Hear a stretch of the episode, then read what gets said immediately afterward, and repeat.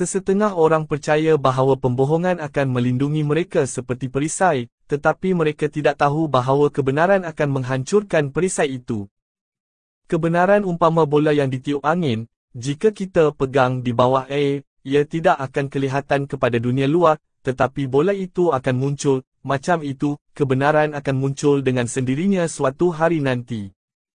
Penyampai kebenaran tidak perlu risau tentang apa-apa. Mereka yang bercakap bohong harus hidup dalam ketakutan. Mari bercakap benar dan jujur.